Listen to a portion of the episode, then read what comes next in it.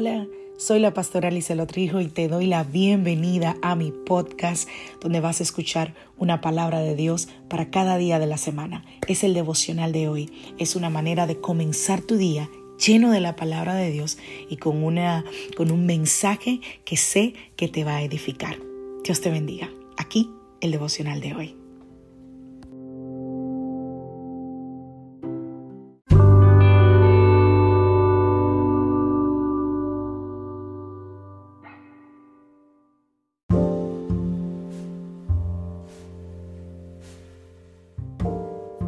Devocional del día de hoy. Espera en Dios. Vamos a la palabra del Señor, vamos al libro de los Salmos, Salmo 42.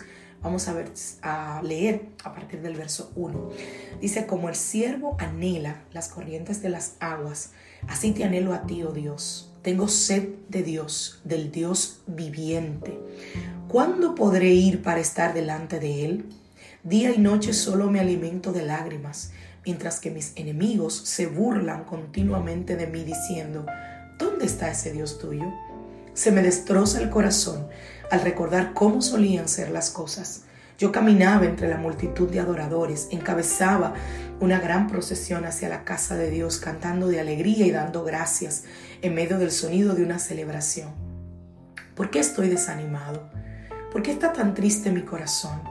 Pondré mi esperanza en Dios nuevamente lo alabaré, mi Dios y mi Salvador. Ahora estoy profundamente desalentado, pero me acordaré de ti, aún desde el lejano monte Hermón, donde nace el Jordán, desde la tierra del monte Misar.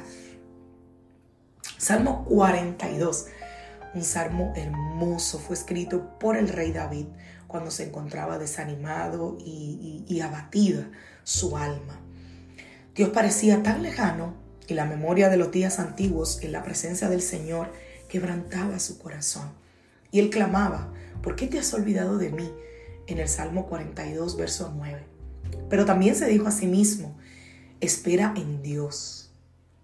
David luchaba por mantener su esperanza en el Señor.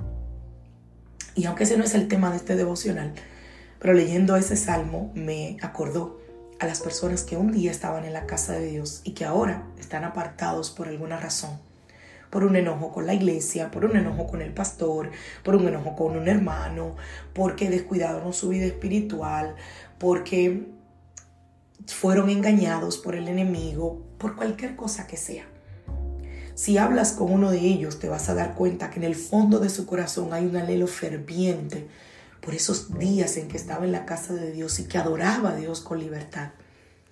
Ayer me encontré con un niño, bueno, yo digo niño, soy un joven, que hace unos años ministré junto con él, serví al Señor y está apartado ya hace unos años.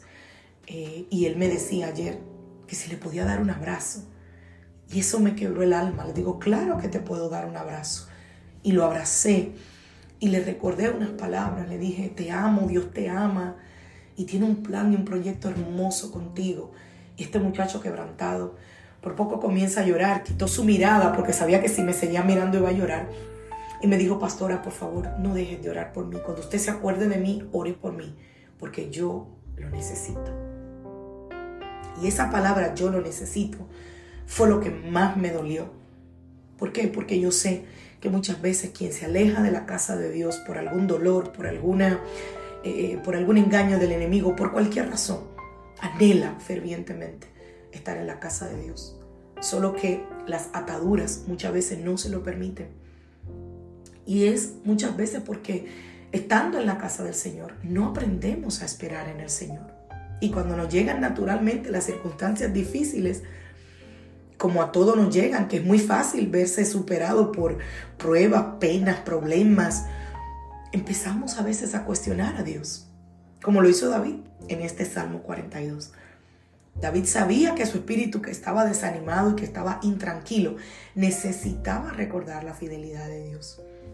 Y su esperanza no era solamente un deseo de que la situación mejorara, era una expectativa con la confianza de que Dios lo salvaría y esa es la esencia de la esperanza que hay en la palabra de Dios.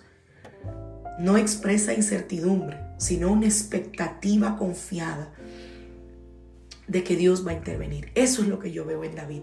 Y esa esperanza está basada en la inconmovible, inmutable eh, bondad de Dios.